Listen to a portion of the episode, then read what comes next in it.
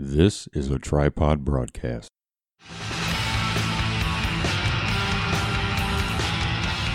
You are listening to Hooked on Outdoors podcast, where we discuss everything hunting, fishing, and anything outdoors with your hosts, Brett, Corey, and Rick. Hello, outdoor enthusiasts. Today we are going to do episode 044. Four. Zero four. Our topic is going to be snagging. That entails mostly paddlefish, but other fish are caught using this method. Mostly carp. That's been our luck. The carp that we catch are silver and bighead, they're worthless. But uh, before we dive deep in this conversation, let's just go around and see how everybody's weekend went. Okay. I worked Saturday. Don't normally work weekends, so that was a bummer. Uh, kind of planned to do some yard work this nice weather we had, but that didn't happen. That that's usually how every spring goes. I have all these intentions to clear out branches and trees and burn a bunch of stuff. I haven't got there yet, but I will probably. Probably very, very promising. Very, very probably. And then Saturday night, what did I do Saturday night? Barbecue, right? Oh yeah, I went to a barbecue. How was that, by the way? Uh, delicious. We, uh, Buddy Jordan, he did like a chuck roast for like four hours mm. on the Traeger. If you guys don't have a Traeger, get one or know somebody that has one because they are awesome. I happen to know someone that has one. I know two people that has them. I love mine. It's one of the best gifts I've ever gotten. I love it. But anyway, he cooked that. We had a little get together. Um, yeah, that was pretty well it for Saturday. And then Sunday, we all went frisbee golfing. Frisbee golfing indeed, or disc golf. Yeah, I think it's actually called disc golf, right? Yeah, disc that golf, the, uh, frisbee golf, disc golf. I don't know the, the hard chargers call it, probably disc golf. So, Rick, how was your weekend? About the same. Uh, weekend was decent. Saturday, my wife was in Chicago. Uh, men, uh, well, how do you say men's conference? The women's conference that she was at. Makes more Uh, sense. Hung out with you, Brett. Yeah. That was a fun day. Had a barbecue at the end. Corey came over for a little bit before he went to his barbecue, Mm-hmm. and then had a great time out at the park on Sunday.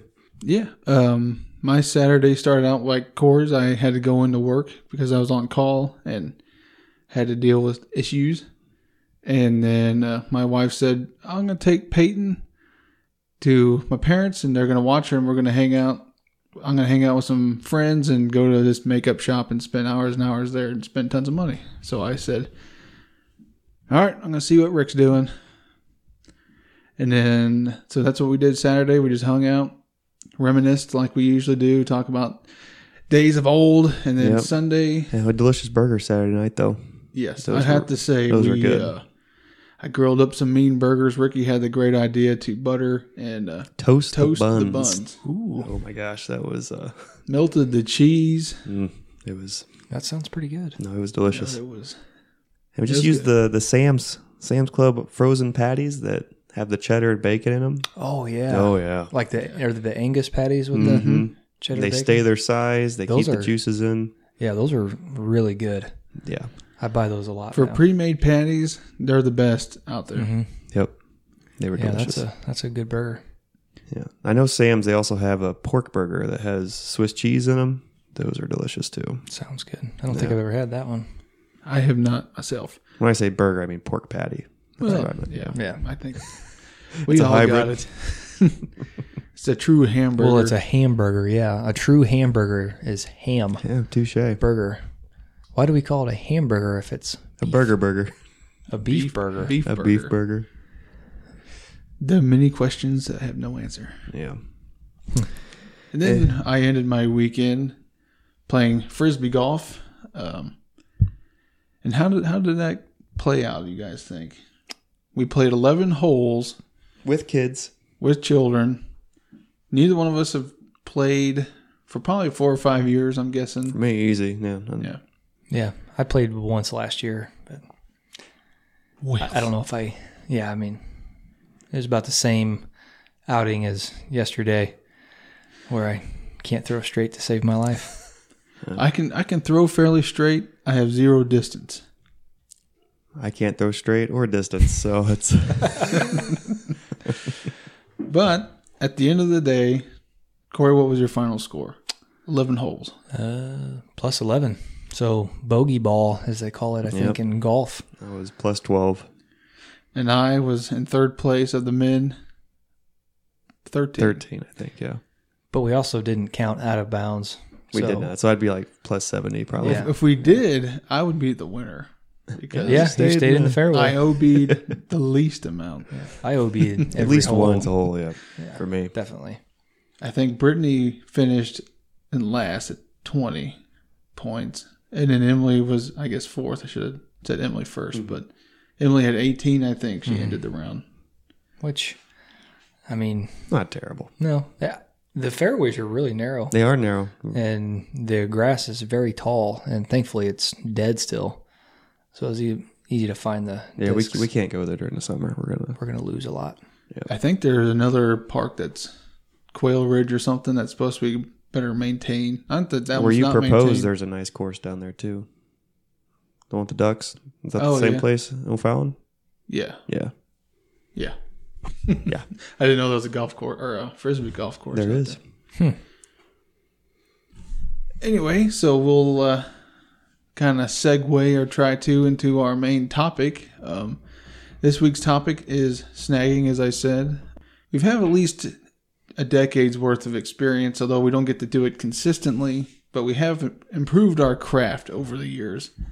I'd say starting out, we were pretty primitive. Our efforts were, I mean, we, we didn't Google or YouTube any of this stuff. We just kept messing with things and uh, you know, I would say we just kind of figured things out on our own. So, do we want to talk about our first experiences? Does anybody want to chime in? Yeah, I'll go first if uh, no one wants to go. Have at it.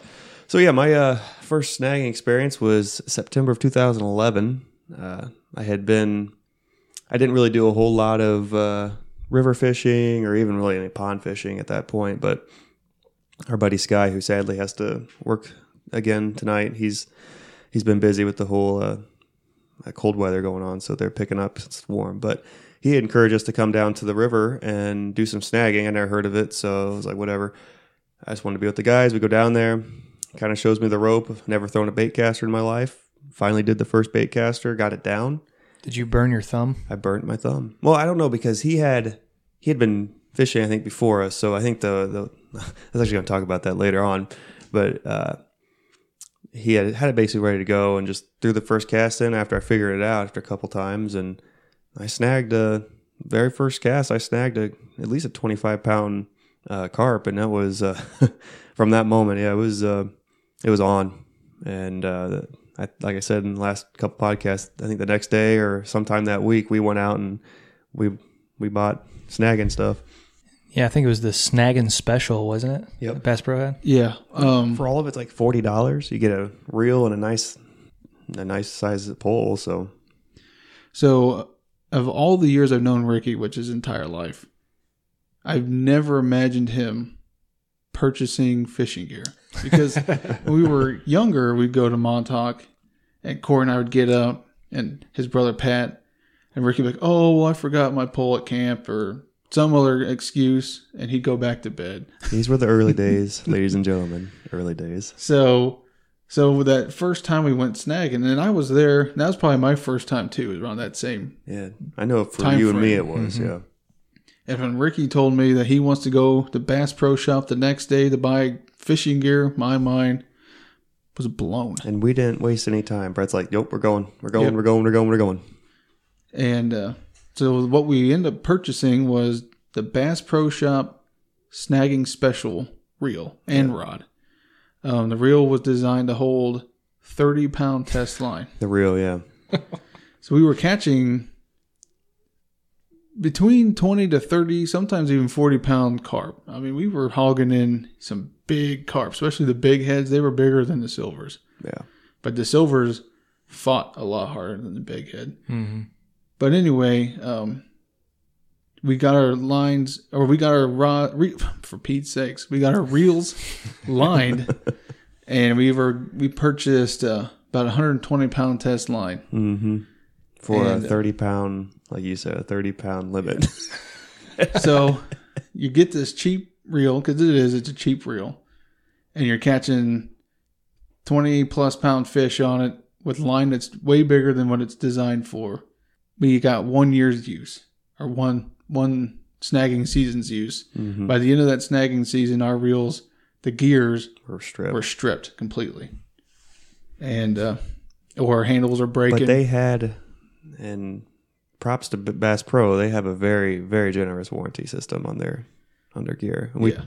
and we took advantage of that several times. yeah, the next uh, go around, we just we got brand new reels for the new season. It's good. How many seasons did that go on? I I'd we say haven't into, done that style of snagging in a while, but I'd say we've done it until about 2013. I was gonna say at least two, two, two, s- two sneeze, uh, sneezing seasons, Two seasons. two snagging seasons worth. Yeah, spring and then uh, late fall. when Seasons open. yeah, well, we haven't snagged consistently since then, just because we've Just- been married, yeah, and just families, and life. But yeah, for those three seasons, we we did well. We we had to replace our reels about it at the end of each one. So, Mm-hmm. but that's just the nature of being poor, I guess. Yeah, what about you, Corey? What was the question? Just their first early experiences. Oh. First early experiences snagging. I think it was the same summer that I went snagging was the same summer that you guys did. It may have just been not summer, September, Uh, late summer. late summer. It may have been I don't know, one weekend before you guys went out. I don't know, it wasn't much cuz we had went out to the spot went bow fishing a couple times and we obviously were shooting carp, but we thought maybe we'd try to snag in that spot in the Mississippi River during snagging season. So it was about the same summer, and I, I don't think I even bought a rod. I think I just borrowed your guys' rods.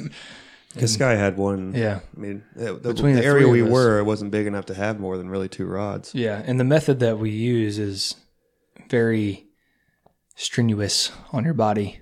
Is there a name for that? I, call it the the the hip flexor method or something. I wanted to call it the uh, the yank and pull. The yanking pull, I don't yeah. know if that uh, if Is that's that bad? the correct method. Bad connotations with that? I don't know, but it worked. Yeah, I mean, it's probably more like a row, a ro- yeah, that's a. A see. side row method, Mm-hmm. maybe. Because you, so essentially, you just tighten your line, you reel it up to where it's taut, and then your your pole's kind of in a, little bit of a downward position, Mm-hmm. and then you're kind of pulling up across your body, like from left to right. The pull swinging- sets on the left or whatever side hand you are, left side of your, your your hip. Yep, and you just use your whole body and just basically just open your hips up to the right, and that pulls the hook up. You know, just drag it through the water. and almost uh, from from the bottom position, the hook is essentially trying to pull upwards Mhm. To grab the fish. So yeah, a row a row method Row method, yeah. sounds That's right. probably the most appropriate term for it. the old yank and pull. Oh, For me, snagging was a huge learning curve because I've never in my life used a bait caster. And for those who don't really know what a bait caster is, It's uh, not an easy Yeah. reel to it's, master. it's nothing like your t- traditional closed face, which is like what, like I guess what a lot of people would think of a fishing reel if you're not familiar with angling. Um, then the open face, which I prefer, where you flip the bail and hold the line and cast. That's my preferred method. But the bait caster, you literally, it's it's quite much. It's quite a bit larger. It's kind of like a drum shape, and you have to keep your thumb on the line, and you gotta, you know, give everything you have to get that crap to move. Mhm. And um, it's so awkward at first. Like my first few throws, I just threw behind me or threw like two inches in front of me, and Right. but it's still it's still not a method I like. You know, I, I enjoyed snagging, but it was strenuous, and you know, after like fifty casts, you, I was pretty well Yeah, done. where's No, he yeah. Absolutely. It, the rod is as tall as you are for one. The weight is you're putting at least a pound, if not two pounds of weight on the line, and then you're trying to sling the hook out there. And then you're using a bait caster. So it's like a basically you use it as a slingshot or uh, catapult situation. So you you're letting your line dangle and you're throwing it from the bank. Basically, throw it back to where it has its momentum, and then you throw it forward. Obviously, with that momentum is what takes it out. But the hard part is guiding that with your thumb with this bait caster reel. Uh, basically, your thumb guides the line as it goes out to let it not get too loose or too tight. Basically, mm-hmm. so it can go out there and as far as possible and as smooth as possible. It doesn't because the issues that we ran into a lot was was the uh, when the the actual line would start to knot up, and that was the big issue. Yeah, bird nesting. Bird nesting like right in front of you, and it'd be terrible. You know? Yeah, and I, I kind of forgot about that. The, your thumb has to guide the line as you cast out to prevent that bird nest. Mm-hmm. And that's why Corey asked if you burn your thumb because the first few casts before it got wet from the moisture of the water, mm.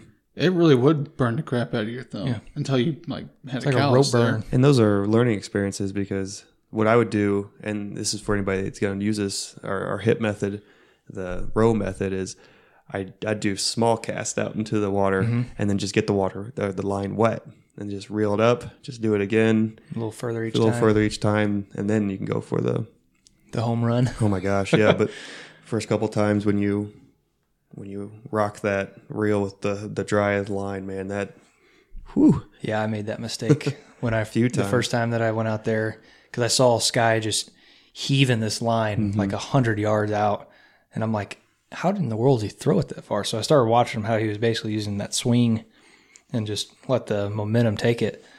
And I tried that on a, a brand new pole that hadn't even been used yet that day, and I went for the home run and got a rope burn on my thumb. Yeah. It hurt so bad. So it's it's just a it's a very physical form of fishing. Probably the, the most physical I've mm-hmm. fishing that I've ever been a part of. Mm-hmm. Yep.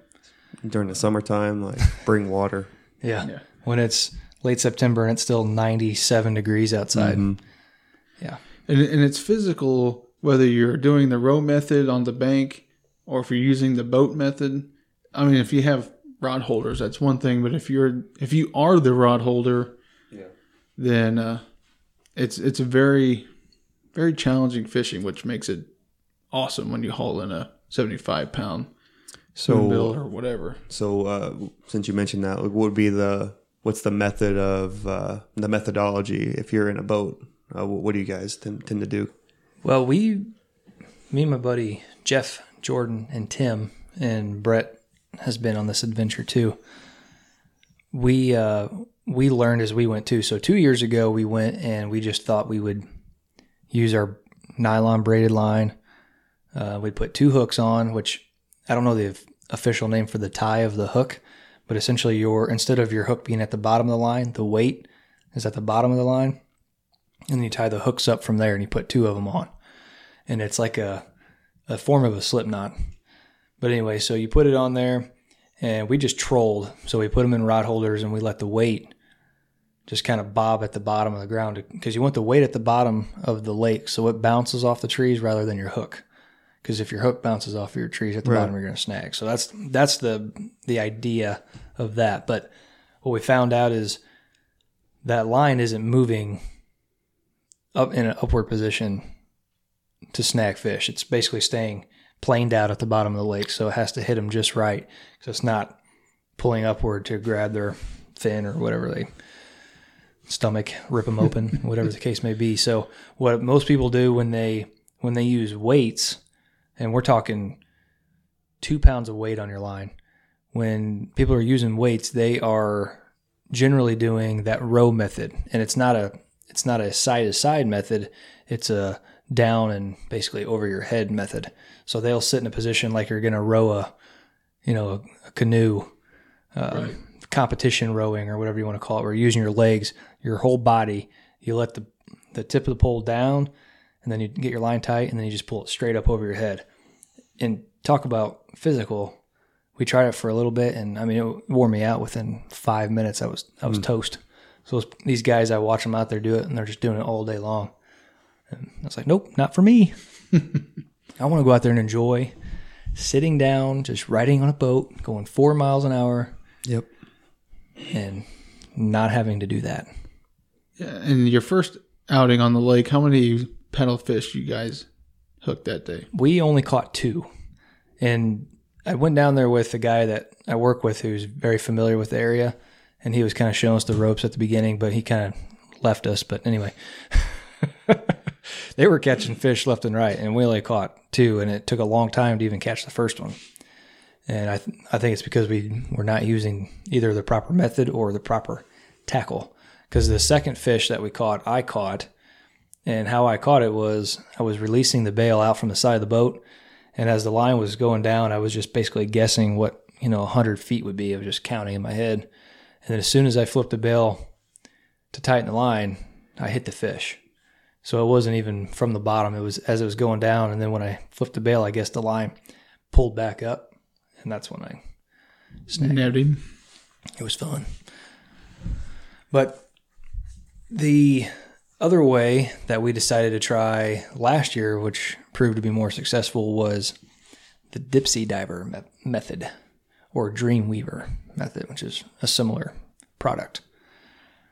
And that was way more enjoyable because you can just sit there and watch the lines, and you still have to kind of hold on to them just to make sure they don't rip off the rod holders like it did last year once. Right. And that begs the question what is a dipsy diver? Well, Brett, do you want to take this one? So the Dipsy Diver was is literally a was an eight ounce weight of a disc. It's so it's a disc shaped weight that you attach to the line, and so um, it acts as a plane. So when the, it's in the water, the water pushes on top of the disc, forcing the disc downward, and um, it has a mechanism that pins to the line. It's hard to describe without. It's kind of like a almost like a mouse trap, I guess. It, it clamps the line in, if I recall. It's been since last year since we used it. And that's designed so when you hit the fish, that will pop. And because otherwise, that, that dipsy diver acts as very, it's almost a resistance. So when you're reeling and uh, it doesn't pop, you have that extra weight to it. It almost feels like you're hauling in a fish. So, um, so it was great for that. Although there were some issues we had, like sometimes we didn't tighten that mechanism up where that holds the string so it pop immediately and it'd go limp, or we had it so tight that they wouldn't pop. Mm-hmm. So you'd be fighting a fish plus the dipsy diver making, you know, a forty pound fish feel like he's a hundred pounds. Yeah. Yeah, because it acts as almost like a parachute in the water if it doesn't. It just holds the. Yeah. So, just- so my question was going to be, what's the the comparison as to just the drop method versus the dipsy diver method? I'm a big fan of the Dipsy Diver after last year.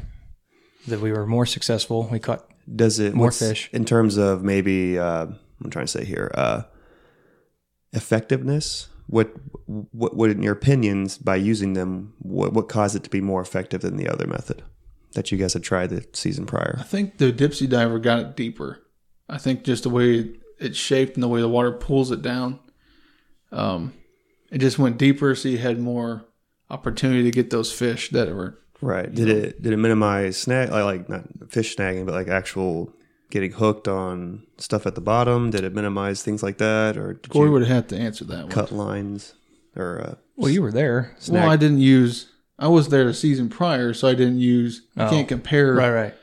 I mean, yeah, I'd say it was a little better than the year before on snagging, but that I mean, you still get snagged. But it seems like when you snag with the dipsy diver, you can almost get it out, or with a with a weight that just wraps around. Where this one just kind of maybe gets nudged in there a little bit, and you can kind of pop it out. But with those dials, did you talk about that? The dial on the left and right. No, I was going to get to that. Oh, point, sorry. That's all right.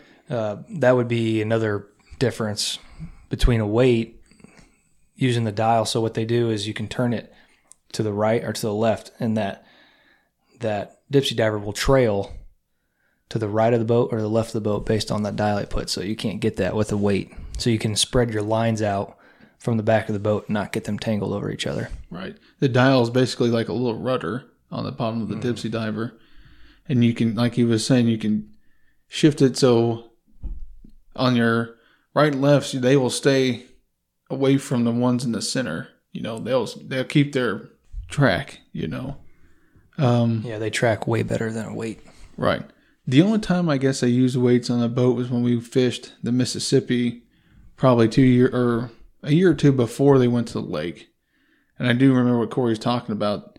The whole time that pole feel like it was going to rip out of your hands, which you did not have that with the Dipsy Diver. It was way smoother. With the weight, it just your pole was constantly bouncing. It was hard to tell if you had a fish or you were just hitting debris under the water. Yeah, when you're pulling up two pounds of weight, every time you reel it in, you're exhausted.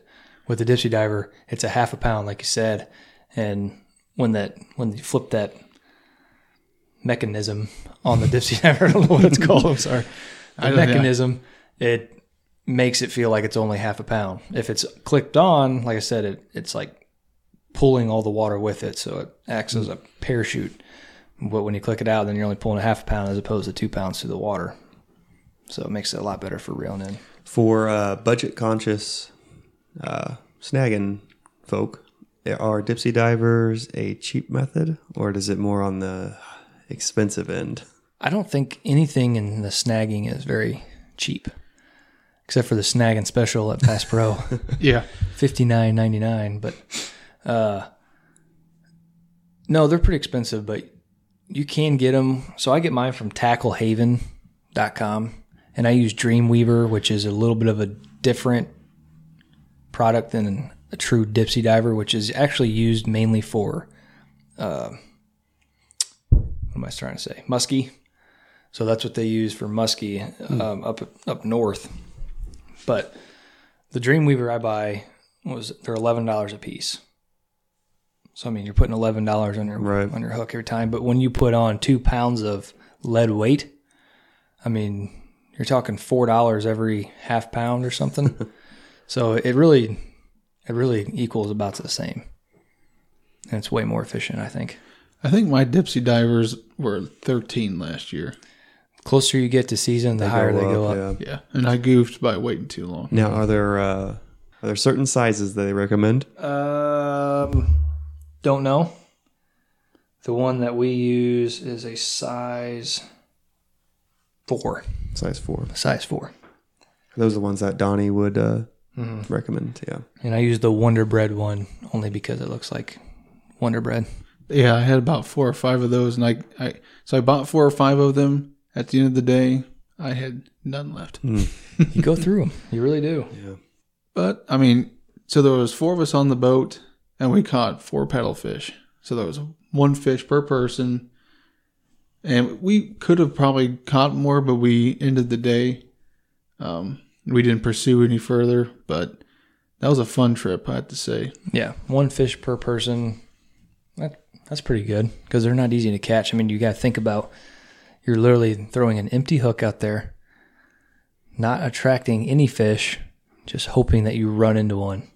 In a giant, giant lake. Yeah, Lake of the Ozarks, not small. Thankfully, though, it's kind of narrow, so you can do several passes in an area when you're marking fish, and you know, obviously, it helps your odds a little bit, but it's not great odds to put two hooks on a line trying to hook a fish going four miles an hour just randomly at the bottom of the lake.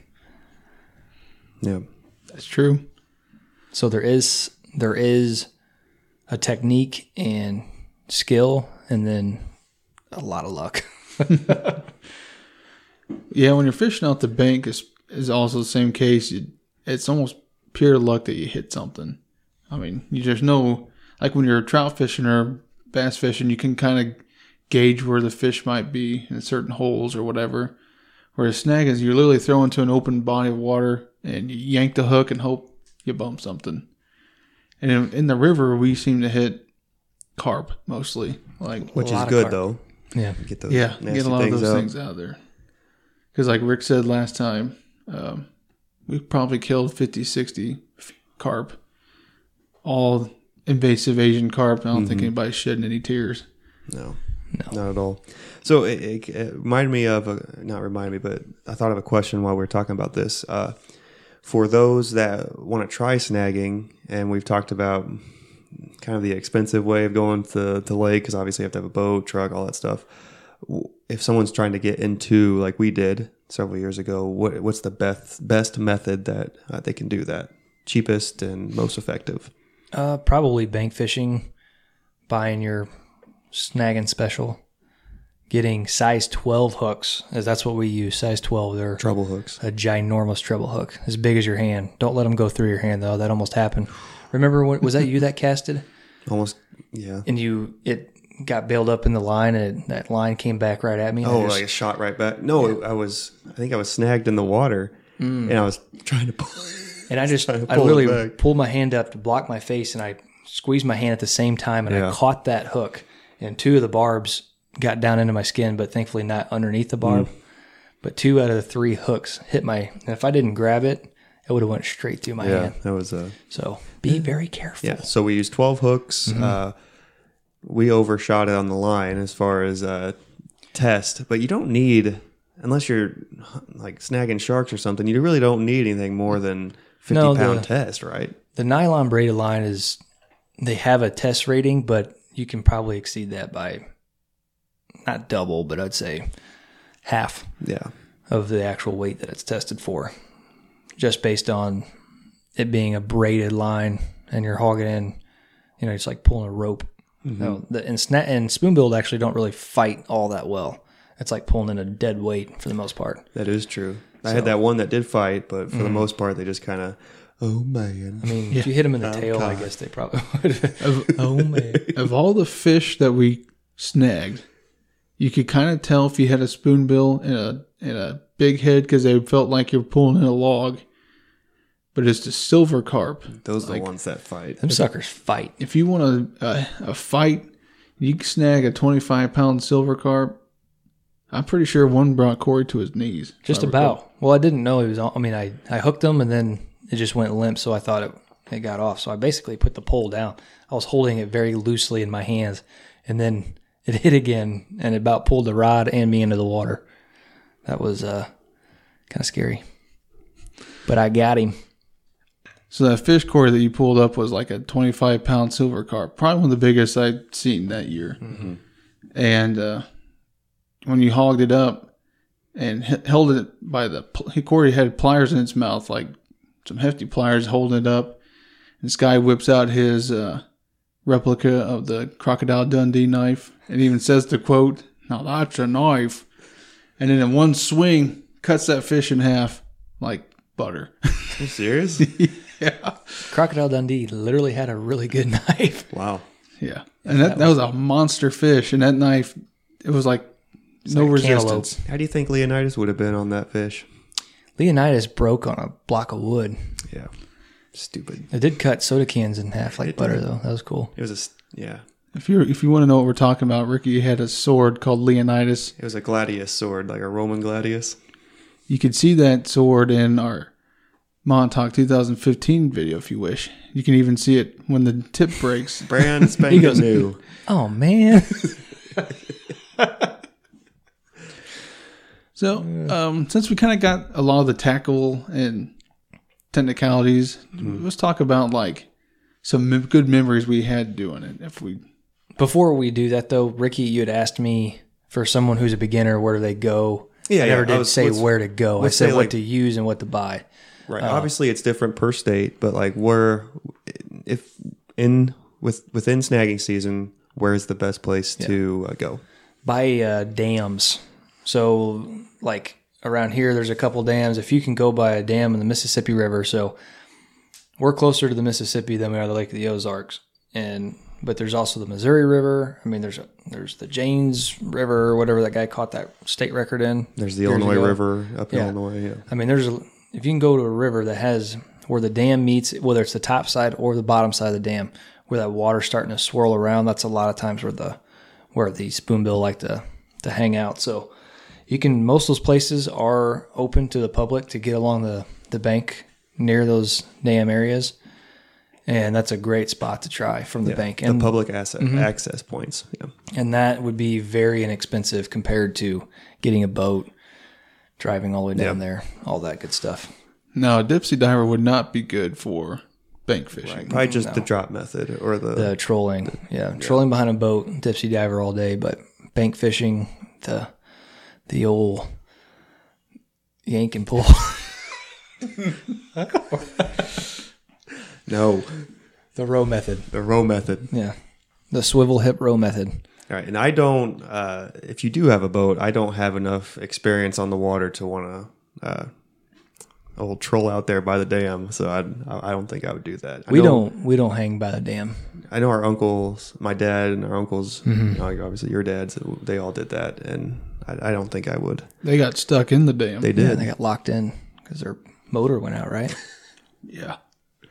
Now, funny story though. Corey, Jeff, Sky, and I were in the Mississippi snagging, and uh, we ran into a, uh submerged sandbank we didn't see. So we're literally in the middle of the river, and we're stuck. Where the channel should be, like you'd think there would be a channel there. Well, it looks like it should be, but no, it wasn't. I mean, the dam was. We could see the dam. I mean, we weren't like right up on it. We were several hundred yards away. Did you follow the buoy system? See where the channel was? And I didn't get my license yet at that point. Oh, okay. My boating license for Missouri. Okay, uh, we Jeff. relied on Jeff, so it's his fault. You don't have to have one for the rivers. I know. But yeah, we were we were stranded there for quite a while. We had to take an an oar that he had, basically like a th- two foot oar that I don't even know why he had it, but we used that to dig ourselves out. Yeah, mind you, the boat weight limit was 500 pounds or four people capacity. And we had the four person capacity, but we were well over 500 pounds. I mean, normally you stick your hand over the boat and then way down you touch the water. The water you just, was just like, you know, We were actually out. below the water line. Yeah. just we were pushing the water away from us, so it didn't go in the boat. So when we hit that that sandbar, it was, yeah, it was pretty sketchy. Hmm. It's also nothing more fun than riding along, hoping to snag a fish, and silver carp come from every direction, just flying out of the water at you. Have you ever experienced that? No, I've, I mean, I I have buddies that would go on the Illinois River and they'd they'd do that, but I've seen videos of other people skiing behind a boat and having a sword in their right hand. those guys are doing it from the Illinois River, I think, Yeah, well, yeah, it's it's a hotbed, but no, I've never in the Peoria area. I've never uh, experienced the. Yeah, it's kind of like when you go in the ocean there's dolphins jumping up behind you, except they jump in the boat and try to kill you. And then the big one lands in the boat and just like, don't kill it because it'll bleed on my carpet. And we're like, What do you oh wash the carpet? oh man. But And they're not as pretty as dolphins either. no, they're pretty ugly. And I, I, I've seen them hit Corey in the chest. I mean, I know we've, we get our fists up like we're getting a fight when they start flying because you have to punch them to keep them from whacking in the face. So Yeah, yeah. kind of reminds me of a story. Me, Jeff, Jordan, and my wife Emily were we weren't snagging that trip. We were actually trying to find catfish, but setting trout lines. We go back into what we call the Carp Cove because it's a great spot to hit the motor in the water and shoot fish from these silverfish as they jump out of the water. We go back there and there's nothing going on, and we're telling Emily about this Carp Cove that we call it. There are just tons of carp in. So we go in there, nothing's happening. Finally, one jumps up, and then another jumps up, and I try to shoot it with the bow, but miss. And then out of nowhere, probably 200 carp come flying out of the water from every direction, all over the boat, hitting me in the face. I'm trying to get another arrow, the arrow nocked again, but I can't because I'm keeping them from hitting me in the face. Were you protecting Emily at this point? No, I was protecting myself. but I was also at the front of the boat, and she was in the middle seat, bench seat between Jeff and Jordan. And thankfully to those guys, thank you, they shielded her from getting smashed in the face with a slippery silver carp. True gentlemen. Yeah, they were, they were, it was, that was an interesting trip for sure. My story that comes to mind. Uh, Do you guys want to hear a good one or a bad one? What's what's Both. Okay, so the antics of uh, of Rick always going fishing here. Uh, so the good one's probably my first experience. Man, that was that lit a fire that man that didn't like that fire that that first initial oh we're snagging we're gonna we're gonna hit it hard that didn't die for like two years like it was a two straight snagging seasons worth of fire i still have it but you know life circumstances just not as i can't do as much but my, my bad memory uh Brett and I, no one would want to go with us because it was, oh gosh, it was probably close to 100 degrees that day. Yeah, it was, It was a 2012, and that was a record heat. It was a hot September. Yeah, my gosh, I couldn't believe it. But uh, we got off of work, went out there, and um, uh, first cast, I get it snagged, and I wasn't able to go into the water and retrieve it like I usually do. That just wasn't wasn't working with me. So I was mad because I had to cut. I had my I only had one hook, so I had to go to my car. so I had to. And there's a huge bank that we have to walk up and down. So I was very steep with loose gravel. loose gravel. Walk up to my car, have trouble finding the hooks. Finally find the hooks. I get it. First step on that hill, I tumble all the way down. Almost head over heel, it seemed like, and I almost landed in the water. I was so mad. I, I think we lasted what twenty more minutes, maybe. Yeah. I was done after that. you said a few words and few uh, a few words and uh, stormed back up to your car. I, I think it ended pretty close to right after yeah, that. because it was hot and then we were just I was had a bad day at work and but yeah, so uh, those are probably my two favorite memories. Um, but man, snagging when you guys if you guys have luck catching fish, man, it's there's nothing like it, nothing like it. It's one of the best types of fishing that I think is overlooked Absolutely. in the fishing world. I, I mean, a lot of people from even Missouri don't realize that you can basically catch oceanic fish in a in Missouri. Because the spoonbill uh, that we're on this topic, the spoonbill is actually in the shark family.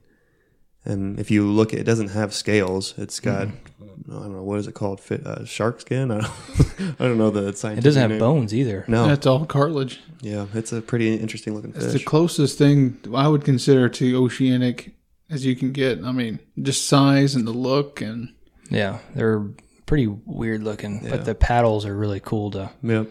Yeah. I yeah. was like, that's pretty bizarre. Aside from the occasional tiger shark swimming up the Mississippi, uh, You're thinking of bull, Bull shark. sharks, okay, bull sharks. which one was caught in St. Louis. I mean, like 20 years ago. That's that creeps me out. Probably snagging. Probably that would be an interesting catch. But if I'm going to share a memory, um, we were snagging and, and I was getting burned out, so I decided to. Uh, and I always bring my catfish river rod with me. So we and my ultralight. So we were catching shad and using those for bait for catfish, and um, so we'd caught like four or five shad and set them on the bank, and we were just taking them as needed and cutting them up. And uh, And could you explain what shad is for those? they're they're just like small silverish fish. I don't know. That you Bait cut up? fish. Bait, Bait fish. fish. Okay. Yeah. Um. Anyway, so Corey and I are cutting the fish up, and uh, I guess I was using my Bowie knife to do it. And Corey notices a very large water snake trying to eat one of our shad. I mean, the shad was bigger than what he could swallow. At least I don't I can't imagine it swallowing this fish. I, but Corey grabs my Bowie knife when his is still sheathed on his hip, and he runs over to this snake and just goes like Jason Voorhees on it. The first swipe cut the thing's head off. So he beheads the snake, and then he just Kept goes going. psycho. He just keeps hacking at it, and that blade's just whacking rocks. and And by the time I got my knife back, my blade had chunks missing, Oops. and I was like, "Whoops!" I was like, "You had your knife. Like, if you're gonna destroy a knife, Why destroy mine when I No, could but destroy that's yours? that's also the same day that it was a really really nice afternoon, and and we tried to start a fire, and that big rainstorm came. Wasn't that the same day? I th- it could have been the same time because we tried to start the fire, and all of a sudden, boom, and then Oh, and the tornado siren went off. Yeah. that was that day. That was very sketchy. That snake shouldn't have tried to eat that fish, and I wouldn't have killed it. Poor fella just wanted to. Oh, look at this. That was our bait fish. It was our. I don't think we caught a catfish. right. Actually, we I caught something, and when I set my hook, my river rod snapped in half. Probably bull shark. Bull shark. Bull shark. Definitely a tiger bull shark. shark is definitely a tiger shark. Definitely a bull shark. Yeah, overall, guys, um, uh, snagging like to me, it's it's snagging and trout fishing. Those are my two. Those are my two favorite types of uh, fish to catch. And uh, if you guys can, I highly recommend at least finding somebody, hopefully a friend of yours that has the equipment. But just go do it. I mean, it's it's probably one of the funnest times you'll, especially when you're slaying them like we have. Yeah. And the season opens here in like less than two weeks now. It's March 15th. March 15th. Yeah, that's for river and lakes. There are there's special regulations depending on where you're fishing. Um, the Lake of the Ozarks is March 15th through uh, April 30th this year. And in Mississippi, let me get my. So Mississippi is March 15th through May 15th. And only Mississippi River, Missouri has a second season, which is why we were fishing in September, September 15th through December 15th. Yeah. And the regulations to keep a fish, so you're allotted two two spoonbill per person per day. And then I think four is your Possession. limit. possession limit. Um, but the the regulations are it has to be 34 inches from the eye of the fish to the fork in its tail to keep it. And that's in the lakes. And I think the rivers it's smaller than that. The rivers, it's 24 inches from eye to fork and tail. So you're not counting the the actual spoon on it. Right. saying The Yeah. paddle itself does not count. which would be awesome because that's like another two feet.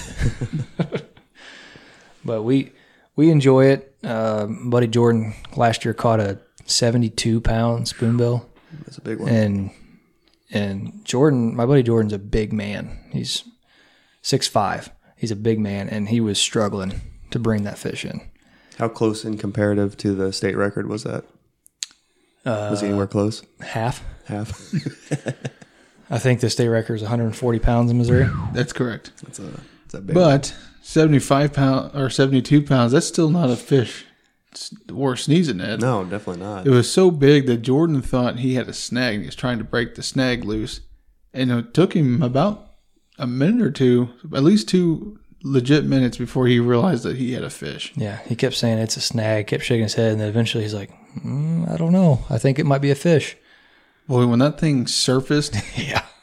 our jaws dropped. Yeah, that thing was I cannot believe how big that fish was. And that was definitely the biggest any of us has ever caught, the biggest of the day. But the second biggest ended up being like 64. So it was a really nice sized fish, too. You don't typically catch 60 plus pound spoonbill just willy nilly. no. It's kind of a, I don't know about rare, but it's not real common either. Typically, you're going to catch 40 pound spoonbill. It's pretty average, I'd say. It's about probably uh, those sixty pounders are probably like catching a three pounder or, or two pounder Right. over in Montauk. It's Yeah. you can do it, but it's not as common. Yeah, 80 pounders are very rare. 90 pounders are, you probably get something in the paper and 100 pounds plus, then you're It's a unicorn. kind of like with that spoon. Speaking of state records, you guys hear about that guy from Oklahoma? I have not heard this story. No? So this guy, so their season opened up like a few weeks ago, and in Oklahoma, there's a regulation. And I don't remember exactly which two days it is, but I know one of them's Friday. So I think it's a Friday and a Monday, or a Friday and a Sunday. But on those days in Oklahoma, at least this time of year, you have to catch and release on those two days. So this guy goes fishing on a Friday, and he's snagging for spoonbill in some lake over there. I don't know. And he hooks into a fish pulls it in. It weighs 137 pounds, which is a new state record by at least 12 pounds in the state of Oklahoma. But since it was a Friday, he has to release it and doesn't go into the books.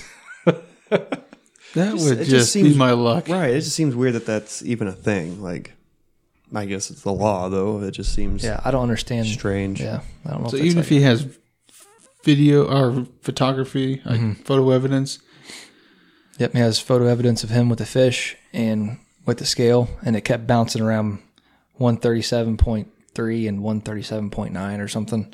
So it was like 137 pounds. And he doesn't go in the books because he went on a Friday. Why go on a Friday? Like, what's the point? well, could you really imagine yourself snagging a 137 No. pound fish? I mean, No. He learned a valuable lesson, though, boys. So never go on Fridays. I, I mean, obviously he wasn't there for meat purposes. Otherwise, he would not be there on a Friday.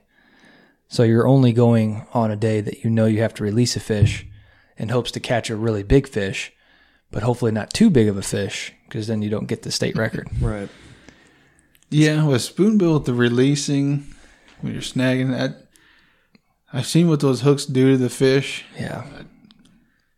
Uh, releasing it seems pointless to me because some of those would die if we released them. I mean, just depending on where they get hooked, I guess. But Yeah, their skin's very soft and just rips open like human, probably.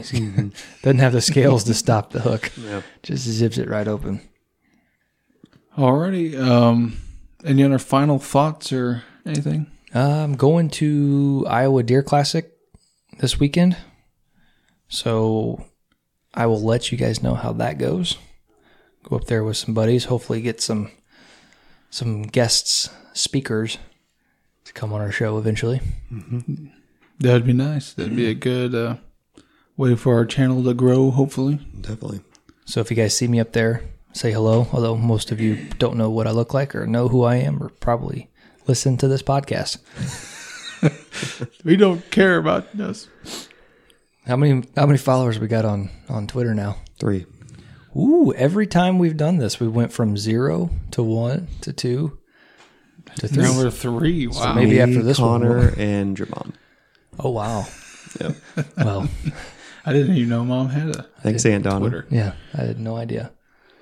But maybe next week we'll have four. Maybe. Be like your brother or something. Yeah, there we go. Um, we also have Instagram. Our our name is hooked underscore od underscore podcast. Um, you can follow us there. We have 197 followers. So We keep floating at 197. Like we'll get to 198 and then we'll drop back to 197. yeah, whoever keeps leaving and coming back, just stay, would you? What's the matter with We you? got more content coming out. We promise. And Twitter is hooked outdoors or outdoors hooked. Outdoors hooked. Still haven't fixed it. It doesn't matter. We don't have any followers Nobody cares about Twitter. except for Chad or whatever his name is. Connor. Connor. Connor. Thanks, Connor. Yep. Is he somebody we know, or is he just? Uh, It's someone I know. Oh, okay. And then um, we also you can follow us on broadcast Tripod broadcast. tripod broadcasting. Dot com. And we're Dot on com. all uh, uh, podcast apps Google, iTunes, I believe Spotify. Stitcher, Spotify. Stitcher. I believe Stitcher.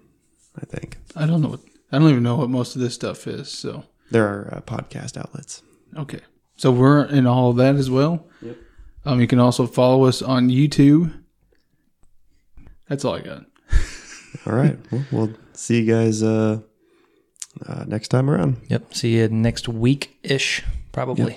Sometime next week.